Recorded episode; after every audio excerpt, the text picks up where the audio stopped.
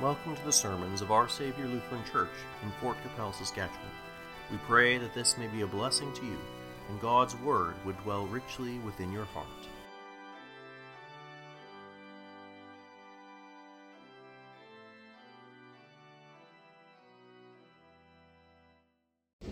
Grace, mercy, and peace be to you from God our Father and our Lord and Savior, Jesus Christ. Please be seated.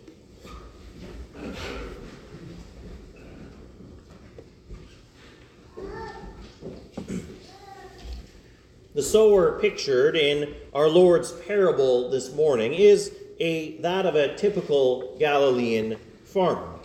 It is a place with farmland quite different than that which we are used to. The fields would be smaller, just enough for a family.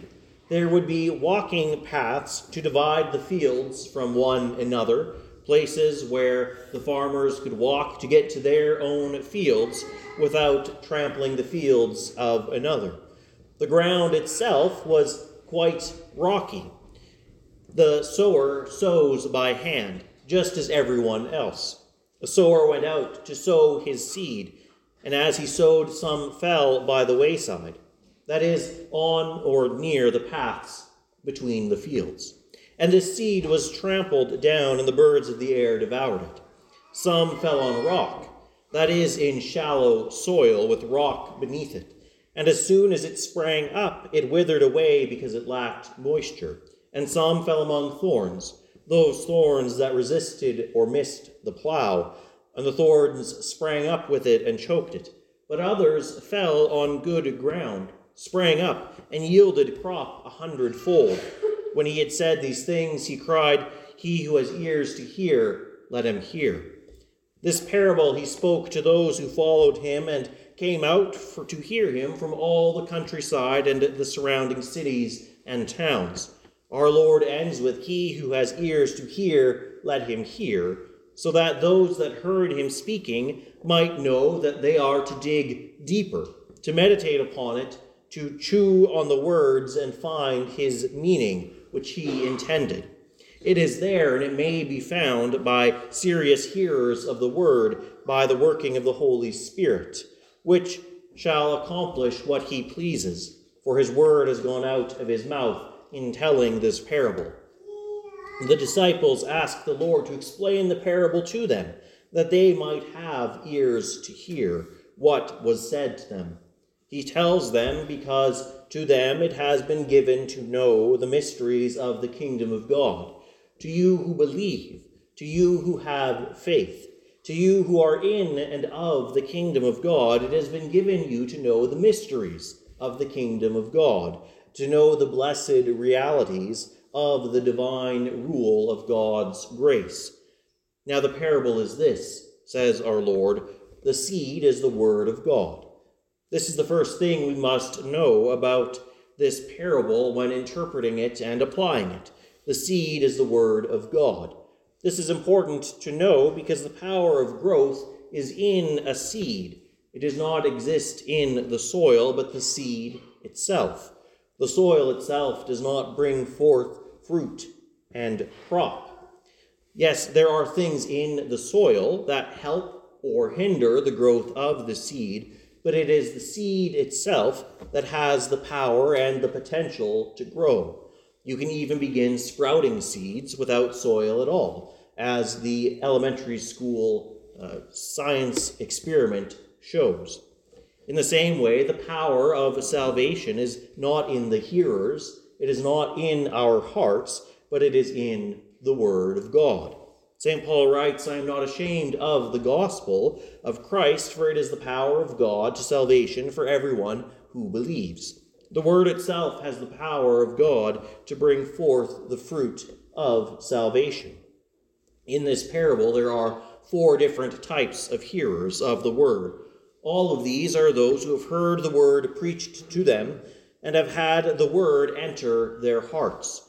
These are not those who have not heard the Word, nor are they those who have heard it only once. These are hearers of the Word, habitual hearers of the Word for the parable speaks of the final state of the hearers if there is no change. The first of the four types of hearers which our Lord speaks are those first mentioned in the parable, those by the wayside. These are the ones that hear, and then the devil comes and takes away the word out of their hearts, lest they should believe and be saved. This group hears the word of God, but they are not careful to hear it rightly. They are not careful to hear it as it is intended, but to hear and re- to hear and receive the truth therein. It goes in one ear and out the other, despite their hearing. Because they do not hear the word rightly, the devil comes and takes away the word out of their hearts. The devil does not want men and women to hear the word and to believe and be saved. The devil is condemned to hell, and hell itself, in fact, was made for the devil and his angels. And so the devil fights to bring as many with him into condemnation with him as possible.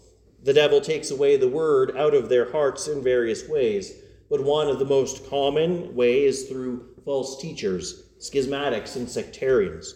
Rather than hearing the pure word, the pure doctrine found in the word, they instead teach falsely and end up teaching myths and human traditions in place of the true teaching found in the saving word.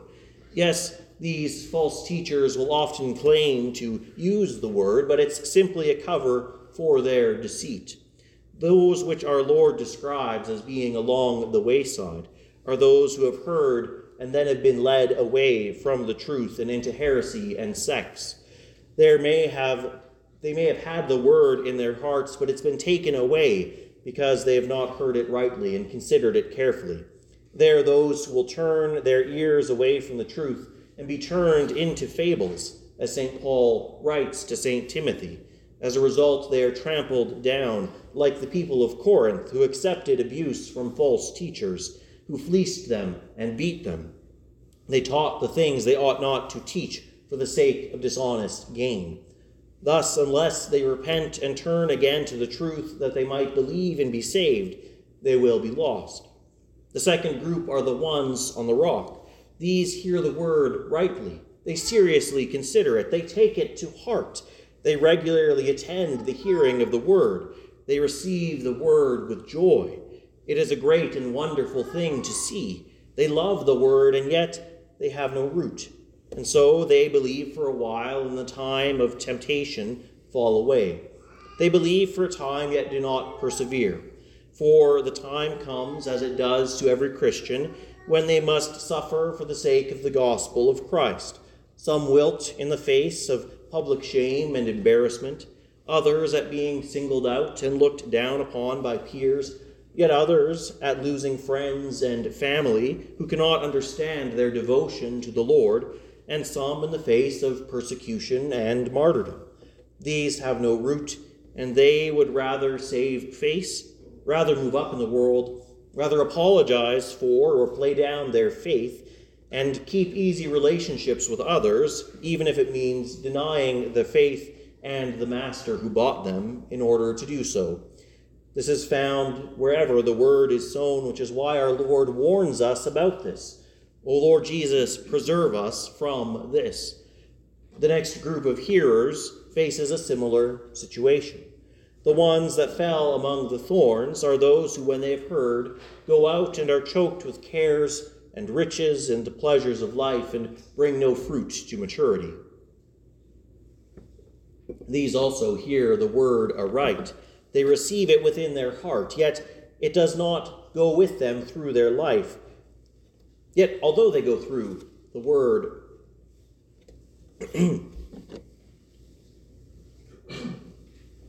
pardon me, yet these, these hear the word aright.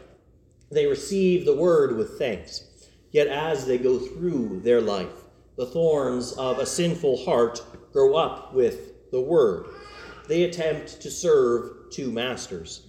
They desire to keep the word in their heart while also cultivating vices, cares, and worries of this life, those things which in the world in its sinful state promotes and treasures trying to grow in faith while also growing great in riches, trying to partake in the pleasures of the word while also seeking the pleasures of this life. These things grow up with the word and eventually choke it. Our Lord has said, You cannot serve two masters, you cannot serve God and mammon. Yet many try. In the end, such hearers are the hidden and in the end of such hearers, the hidden and delayed joys of the kingdom lose out to the present and fleeting joys of the wor- world. They have the word, but do not heed it. They do not make use of it and ultimately become indifferent to the hostile growth within which takes over. These lack discipline. They ignore those parts of the word which speak of subjugating and mortifying the flesh. Finally, our Lord speaks of the last group. The ones that fell on good ground are those who, having heard the word with a noble and good heart, keep it and bear fruit with patience. These are those who hear the word rightly, who receive it in their hearts with faith. These have heard the saving word, and they believe the promises therein and trust Christ, and so are saved. These are those who hold steadfastly to the word of Christ. They meditate upon it, they cherish it, and they act in harmony with it. The devil does not steal it away. They are not led into heresy and falsehood. They remain steadfast through trial and the greed and desires of the flesh do not choke it. In these the word brings forth abundant fruit. But do not get me wrong, the life of such ones is not perfect in the way we think of it. They are faced with trials, they bear heavy crosses, and they suffer. Yet rather than relying on themselves to get through it, they flee to Christ and cling to Him.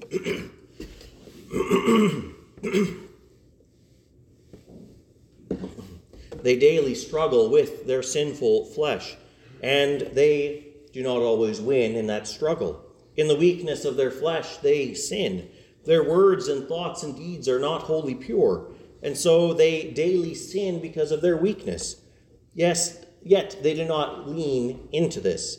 They do not try to cultivate it, but they daily repent of their sins and pray that God would grant them forgiveness, pardon, and peace for the sake of our Lord Jesus Christ's innocence, suffering, and death for our sins. In the end, these are those who will, by God's grace, persevere as the Word works within them and produces in them the fruits of the Spirit. Some may ask, why has our Lord told us this parable? Three out of the four soils are not good. Is this that deterministic? Has God made me bad soil that even if I believe for a time he does not intend to save me? Does God predestine both to heaven and to hell, just as the Calvinists claim? Far from it, brothers and sisters. The Lord does not desire that any would be lost. He does not create us so that he may destroy us. Rather, he desires that all men be saved and come to the knowledge of the truth through his Son, who is our mediator between God and mankind, who became man and bore this, our sins that he might be our Savior. This parable does not speak about the hearers the instant that they hear the word. It does not speak and say, The word has gone out. You are now good soil. You are now bad soil. You are saved. You will never be saved. It's not speaking about absolutes. It does not speak of rocky soil that can never be worked, thorny soil that can never be cleared, or a path that can never be broken. These things, these soils, are not final until death. Our Lord tells us this parable so that we might know the different types of hearers, so that we might be proper hearers of the word. Our Lord means to make us good soil, and He has the means to change us. He has not told us this parable so that we may despair, but rather so that we may examine ourselves. And if we see that we have bad soil within us, that we may repent, so that we might find comfort in Him and in His Word, which does not return to Him void, but accomplishes that for which He sent it. Our Lord has the means to make good soil for His Word, and that means is the very same Word which His Spirit accompanies. Through Ezekiel, our Lord foreshadowed baptism, saying, I will sprinkle clean water on you, and you shall be clean. I will cleanse you from your filthiness. I will give you a new heart, and put a new spirit within you. I will take from you the heart of stone and give you a heart of flesh. The same word of God, which works in the working of baptism, because it is the washing of the water and the word, is found in the Scriptures, in its reading and in its hearing. Through the Holy Spirit working in and with the Word, God can take the rocky heart and make it new. He can even till the well worn path and make it fertile soil. Is not my word like fire, says the Lord to Jeremiah the prophet, and like a hammer that smashes the rock into pieces? So too, he can prune the heart and suppress the thorns of the flesh. For if you live according to the flesh, you will die, St. Paul writes. But if by the Spirit you put to death the deeds of the body, you will live. Indeed, the Spirit is at work in the Word, and the Spirit of Him who raised Jesus from the dead dwells in you. Through the Word, through the work of the Holy Spirit, you may put to death those thorns. The power of God to salvation is the gospel of Christ, the word of Christ our Savior. Trust not in your own understanding, trust not in your own ability, even in the matters of your own heart, but trust in the Lord. Call upon his name for help and aid, who alone is our helper and defender, who alone can save us, who alone can make us good soil out of bad soil, who works all things through his word in the word and sacraments. Indeed, meditate upon his word within your heart. Hold to it steadfastly, so that, trusting in God because of what he has done for you in Jesus Christ, in bearing your sins that you might be forgiven and raised and be raised with him to life everlasting on the last day, that word might bear abundant fruit within you. May God grant this unto all of us who hear his word, so that we may enter with him into life everlasting through the merits and mediations of our Lord and Savior Jesus Christ. Amen. And now may the peace of God, which surpasses all understanding, guard and keep your hearts and minds in Christ Jesus our Lord. Amen. Thank you for joining us. May the blessing of Almighty God, the Father, Son, and Holy Spirit, bless and preserve you always. Amen.